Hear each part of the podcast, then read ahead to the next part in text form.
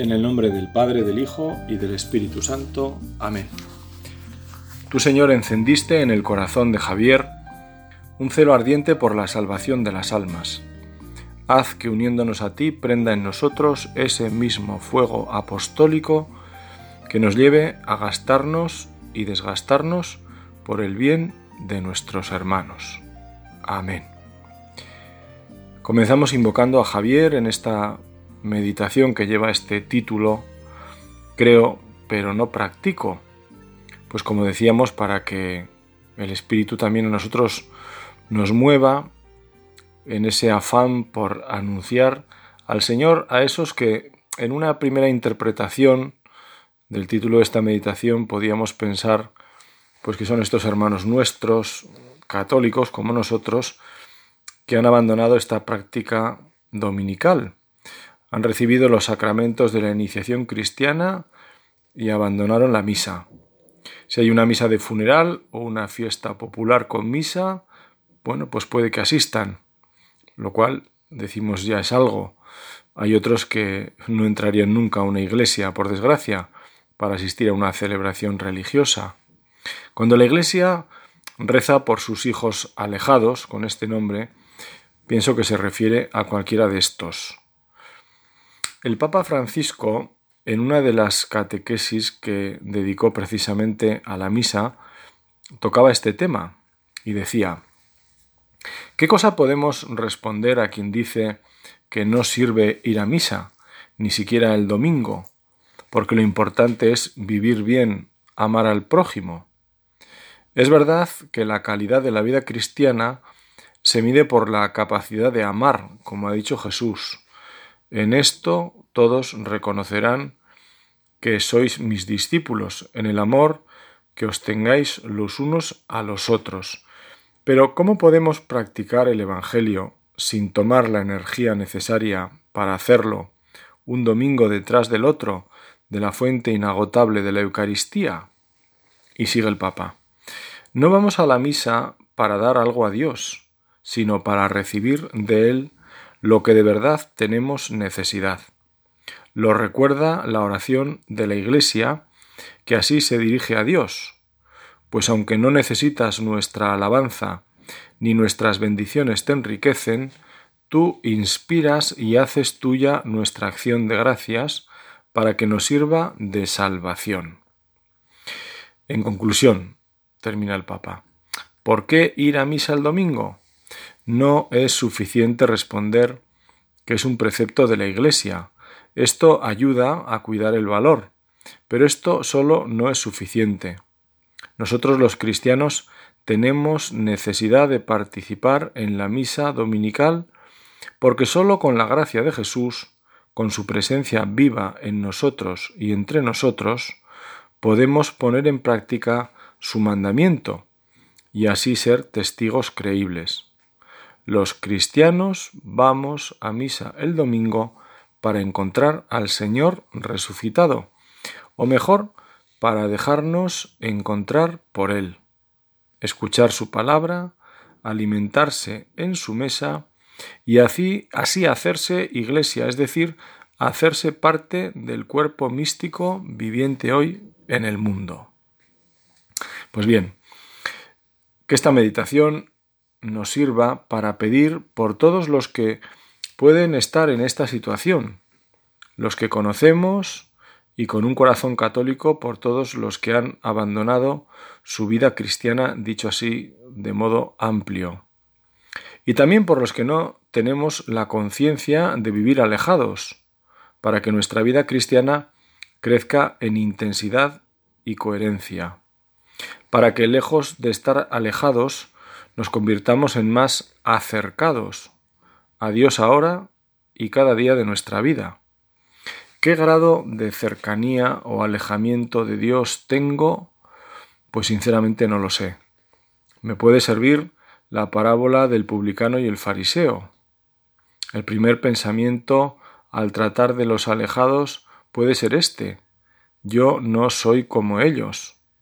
Y no es un buen comienzo, porque cuando Jesús denuncia al fariseo, lo hace poniendo en su boca estas palabras. Te doy gracias porque no soy como esos hombres. El problema es si comienzo yo también como el fariseo del Evangelio, a repasar mis buenas acciones y a mirar por encima del hombro al resto. Mejor será que deseemos estar en el grupo de los sencillos, a los que el Padre ha revelado estas cosas. Mejor no levantar la vista muy alto, o confesar lo que decimos al comenzar la misa, que hemos pecado mucho de pensamiento, palabra, obra y omisión. Pero vuelvo a los que no practican. Quizá una mirada superficial nos haga pensar en los que no acuden a la misa dominical. Hace años era frecuente discutir si este criterio servía para analizar la realidad de nuestra vida cristiana Simplificando mucho diría que se puso en crisis ese criterio. Con el tiempo se ha vuelto a considerar válido porque efectivamente quien pierde la referencia de la misa dominical termina perdiendo otras referencias. Desde mi experiencia con adolescentes y jóvenes, cuando salía el tema de la práctica religiosa y en concreto la asistencia a la misa dominical, no era extraño escuchar a algunos decir yo no necesito ir a misa para rezar. Y a veces se apelaba a la Sagrada Escritura para fundamentar esa libertad frente a la misa. Jesús había dicho, cuando vayas a rezar, entra en tu cuarto y reza a tu Padre que está en lo escondido. ¿Ves? decía alguno, no dice nada de ir a la iglesia. A mí me bastaba decirles, con la mano en el corazón y sin mentir, a ver, respóndeme, tú los domingos que no vas a misa, ¿te pasas ese rato en tu cuarto rezando?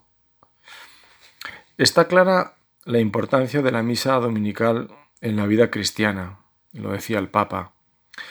Lo que necesitamos, los que acudimos, es profundizar en ella, vivirla, por ejemplo, poniendo más atención en lo que decimos, pedirle al Espíritu Santo la luz para ser más conscientes de qué decimos, a quién se lo decimos, para entrar con más verdad en esos diálogos de fe. Ahora bien, la vida cristiana es vida y por tanto se manifiesta en el hacer, en practicar.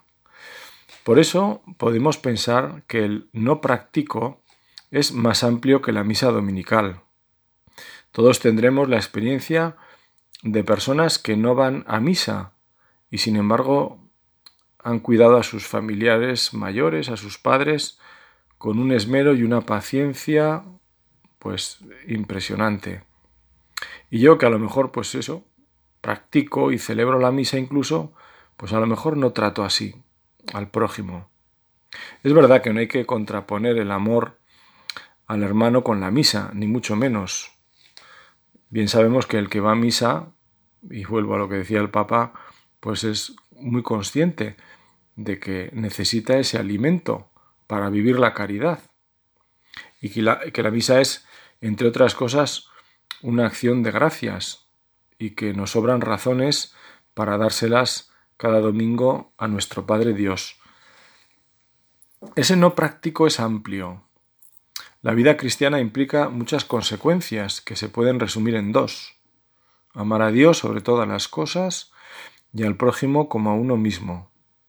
Si pensáramos en los mandamientos, el tercero nos dice que santifiquemos las fiestas y eso efectivamente incluye participar en la misa. Oír misa entera todos los domingos y fiestas de guardar se decía en los mandamientos de la Iglesia, que nos ayudaban a cumplir los de la ley de Dios. Pero referidos al prójimo hay siete mandamientos. Por eso me parece que es interesante ampliar la mirada en ese no practico para ver que hay mucho donde practicar. Podemos repasar ahora delante del Señor pues cualquier mandamiento, viéndolo con sentido positivo nos daremos cuenta de todo lo que hay por hacer por fijarme simplemente en el cuarto, el siguiente que va al de santificar las fiestas y el primero que se refiere al prójimo, honrarás a tu padre y a tu madre, pues incluye deberes con toda la familia. el trato con los hijos, con los hermanos, con el resto de parientes. Cuando decimos trato, decimos ayuda, comprensión, escucha, preocupación, tiempo. Para los que somos sacerdotes o religiosos, además de nuestra familia de sangre, está la familia que llamamos del Espíritu, la que formamos con los demás sacerdotes y el obispo, nuestro pastor. No tenemos hijos, pero atendemos una feligresía o realizamos un servicio en la enseñanza, en la sanidad, por señalar algunas tareas. Es que no me hablo con un hermano porque no sé qué. Es que no nos tratamos. Hace poco leía la historia de un sacerdote y sus andanzas parroquiales. Así se titula el libro.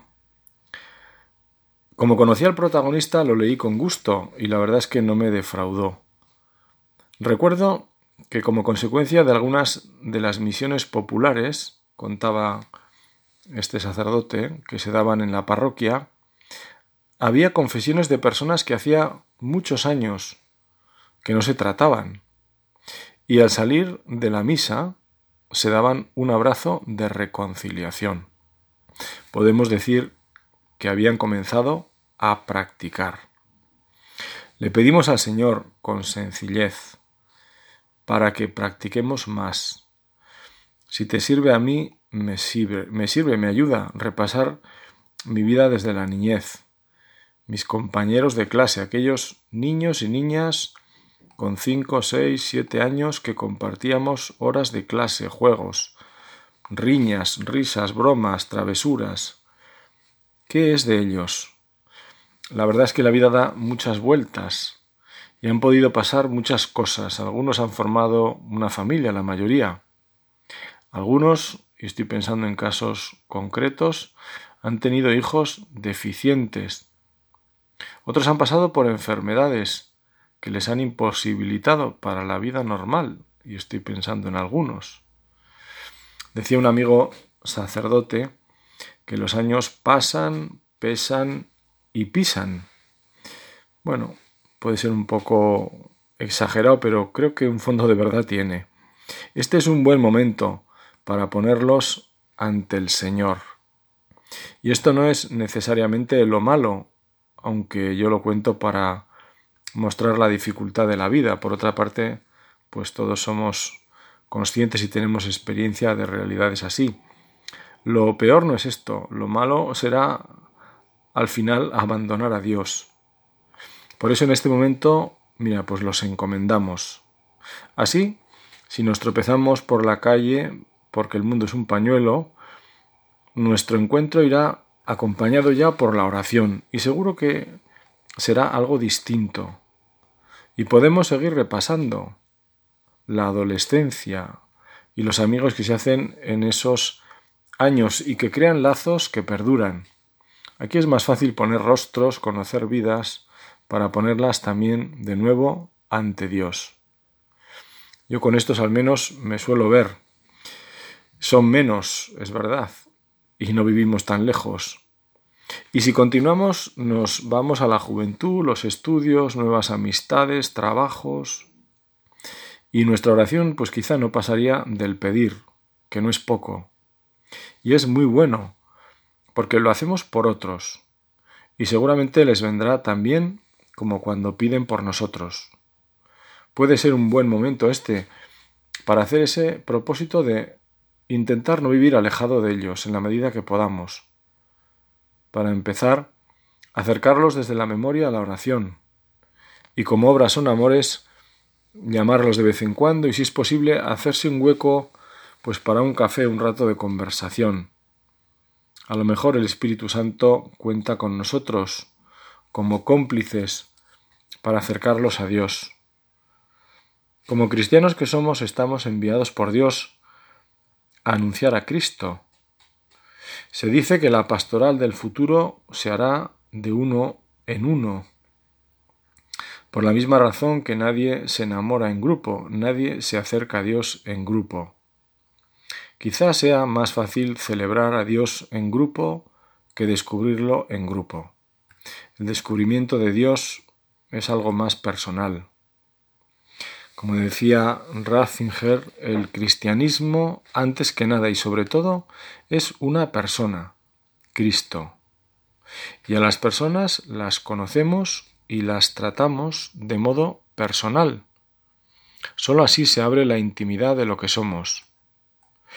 El creo pero no practico, en segundo lugar, es una llamada a ser más consecuente con mi fe, es decir, a ponerla en práctica si no es así, mi fe terminará por languidecer y podrá llegar a apagarse. Fe, esperanza y caridad van unidas. Cuando el apóstol Santiago nos previene de una fe sin obras, nos habla de una fe muerta. Y Jesús advierte, no todo el que dice Señor, Señor, entrará en el reino de los cielos, sino el que hace la voluntad de mi Padre que está en los cielos. Por la fe podemos clamar, Señor, Señor, sálvanos, que perecemos, como le dijeron los apóstoles apurados en la barca cuando se desató aquella tempestad y Jesús dormía. Y tuvieron que escuchar del Maestro un reproche por su poca fe. Es decir, que aunque rezaban, porque invocaban la ayuda del Señor, tenían poca fe. Así vemos cómo la fe crece con la confianza de saber que Dios es nuestra fortaleza y que habiéndose hecho hombre como nosotros, se alimentaba de hacer la voluntad del Padre. Mi alimento es hacer la voluntad del que me envió y terminar su obra, si buscamos hacer esa voluntad de Dios, el Espíritu Santo nos conducirá por la vida con una visión de fe.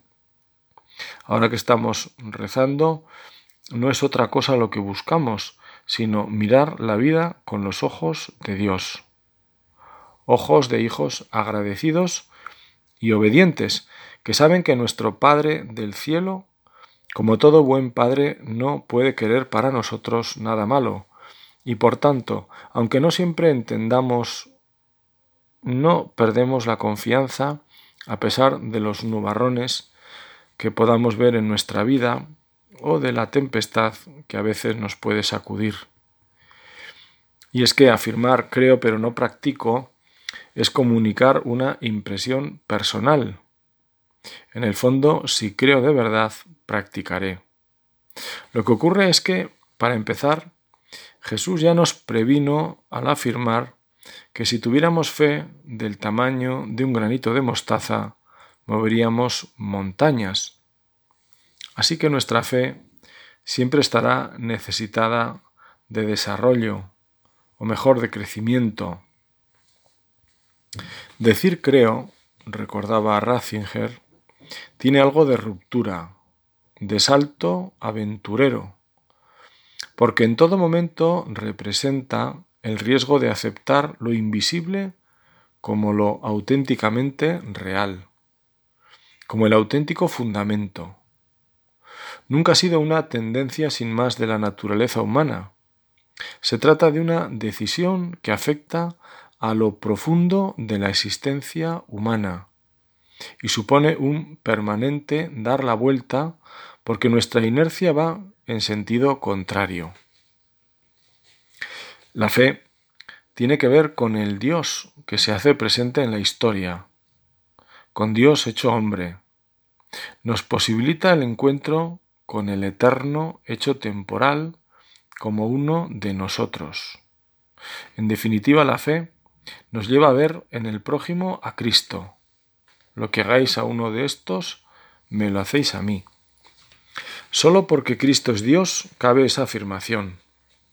Una vez más, recordamos y rezamos con San Pedro, Señor, tú tienes palabras de vida eterna. Lo cierto es que todas las palabras de Jesús activan nuestra fe. La Iglesia, decía Ratzinger, no vive principalmente de teoría y organización, sino de la fuerza del Espíritu Santo, que invocamos en la oración. Las palabras del Señor son semilla viva. Acogida desde la tierra buena de la fe, la palabra de Dios producirá fruto bueno, transformará nuestro obrar. Es imposible vivir la fe sin celebrarla. Y como nuestra fe es la fe de la Iglesia, la celebramos como Iglesia, es decir, convocados por Dios en esa asamblea de bautizados con la que conformamos el cuerpo de Cristo, compartiendo el peregrinar de esta vida, procurando que nadie quede rezagado, ayudándonos en ese camino con una caridad activa y efectiva, que pasa por el ánimo, la cercanía y, como no, por la corrección. Todo lo que se vive como importante se celebra. El ser humano, dentro de su complejidad y originalidad, es capaz de celebrar muchas cosas. Los revolucionarios franceses pusieron todo el empeño por borrar cualquier señal de vida católica y cambiarla por otro tipo de celebraciones. Esta actitud antirreligiosa propia de la Revolución Francesa llegó a extremos verdaderamente ridículos. Suprimieron el domingo por ser día de contenido cristiano y quisieron acabar con todas las festividades religiosas que han marcado la vida del país hasta entonces durante siglos. El Día de Todos los Santos se convierte así en el Día de la Escorzonera, un tipo de hierba, nunca la había oído. Navidad, el Día del Perro, Epifanía, el del Bacalao, la Candelaria, el del Nogal. ¿Y para qué seguir? Al mismo tiempo surgen las fiestas revolucionarias. Después de celebrar la fiesta de la razón en Notre Dame, vienen una serie de inauguraciones de templos de la razón con sus correspondientes festividades. Hay hasta procesiones. En muchos lugares se organizan cortejos cívico-militares. La gente sale de la ciudad con acompañamiento de la Guardia Nacional, que porta armas y tambores. Luego viene el carro de la diosa arrastrado por chicos y chicas jóvenes. La procesión llega hasta el árbol de la libertad, al que rodea tres veces, volviendo a continuación al punto de partida, que suele ser el local de la sociedad popular. Dime cómo rezas y te diré cuál es tu fe. Sirve también decir, dime cómo celebras y te diré cómo crees. Está en la lógica humana celebrar aquello que es importante. Es algo tan evidente que no necesita mucha demostración. El texto de la el texto que he leído de la Revolución Francesa pues me parece suficientemente demostrativo. Basta también pensar cómo pues la disminución de la práctica religiosa dominical pues va llevando a la disminución en el número de bautizos. Es lógico. Ciertamente, si queremos creer con más intensidad, debemos practicar con más coherencia. Practicar en cuanto a lo que celebramos y practicar en lo que vivimos. El Señor nos ha llamado a la fe y nos llama también a la conversión. La iglesia, la iglesia lo hace sin cansarse, repitiendo las palabras de Jesús al comenzar su ministerio público, que también resuenan hoy y aquí para nosotros. Conviértete y cree en el Evangelio. Jesús había realizado milagros buscando la conversión. Así se lo recuerda a dos ciudades de la Galilea, a Corzaín y Bethsaida, en aquel tiempo, dice San Mateo, se puso Jesús a recriminar a las ciudades donde había hecho casi todos sus milagros, porque no se habían convertido. Ay de ti, Corazaín, ay de ti, Bethsaida. Si en Tiro y en Sidón se hubieran hecho los milagros que en vosotras, hace tiempo que se habrían convertido cubiertas de sayal y ceniza. Con humildad le pedimos al Señor, aumentanos la fe e ilumina con ella a los que te buscan con un corazón sincero, personas cercanas a nosotros, otras que tu providencia pueda poner en nuestro camino, que seamos signos vivos, capaces de contagiar por la gracia de Dios. Ya advertiste a Epulón que aunque un muerto volviera a la vida, sus parientes no le iban a hacer caso. La fe no es una conclusión irremediable, fruto de reflexiones. La fe, vuelvo a lo que decía Ratzinger, es antes que nada una persona viva, Cristo resucitado. Y esta fe se fortalece cuando se vive, cuando se practica con la caridad fraterna y se celebra. Nuestras celebraciones se viven desde la fe y son encuentros reales con Cristo. Por eso decía Ratzinger, y a mí se me quedó grabado y lo he, dicho muchas veces porque me hace mucho bien pensarlo, la belleza de lo que celebramos está en la verdad de lo que celebramos. Decía él, hay mucha belleza, es verdad, en una catedral gótica, en una celebración cuidada, en la que las cosas están pues como deben estar, limpias, hay un buen coro, la gente responde, pues un sitio, digamos, es algo maravilloso, bello, pero también hay una belleza eh, en una, pues en un descampado de un poblado en África, en el que se cuida lo que se puede, están las cosas limpias, la gente responde y participa, porque la belleza de la celebración pues está justamente en la verdad de lo que se celebra. Y esa verdad es Jesucristo el Señor, que está realmente presente.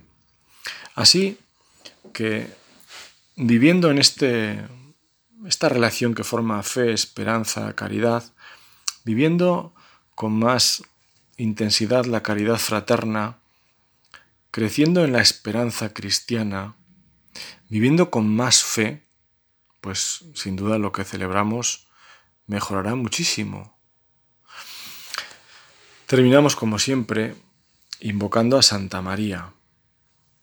Le pedimos a, a, ella que acudió con presteza a socorrer a su prima Isabel, a ella que le llamamos Madre de los Creyentes. Aquí aparece pues esa relación entre la fe de María y también su rapidez en la atención a su prima Isabel. Esa maravillosa síntesis que hace Santa María, fe y caridad. Ella, Madre de los Creyentes, nos siga acompañando, siempre lo hace, y sobre todo que nos dejemos acompañar por ella.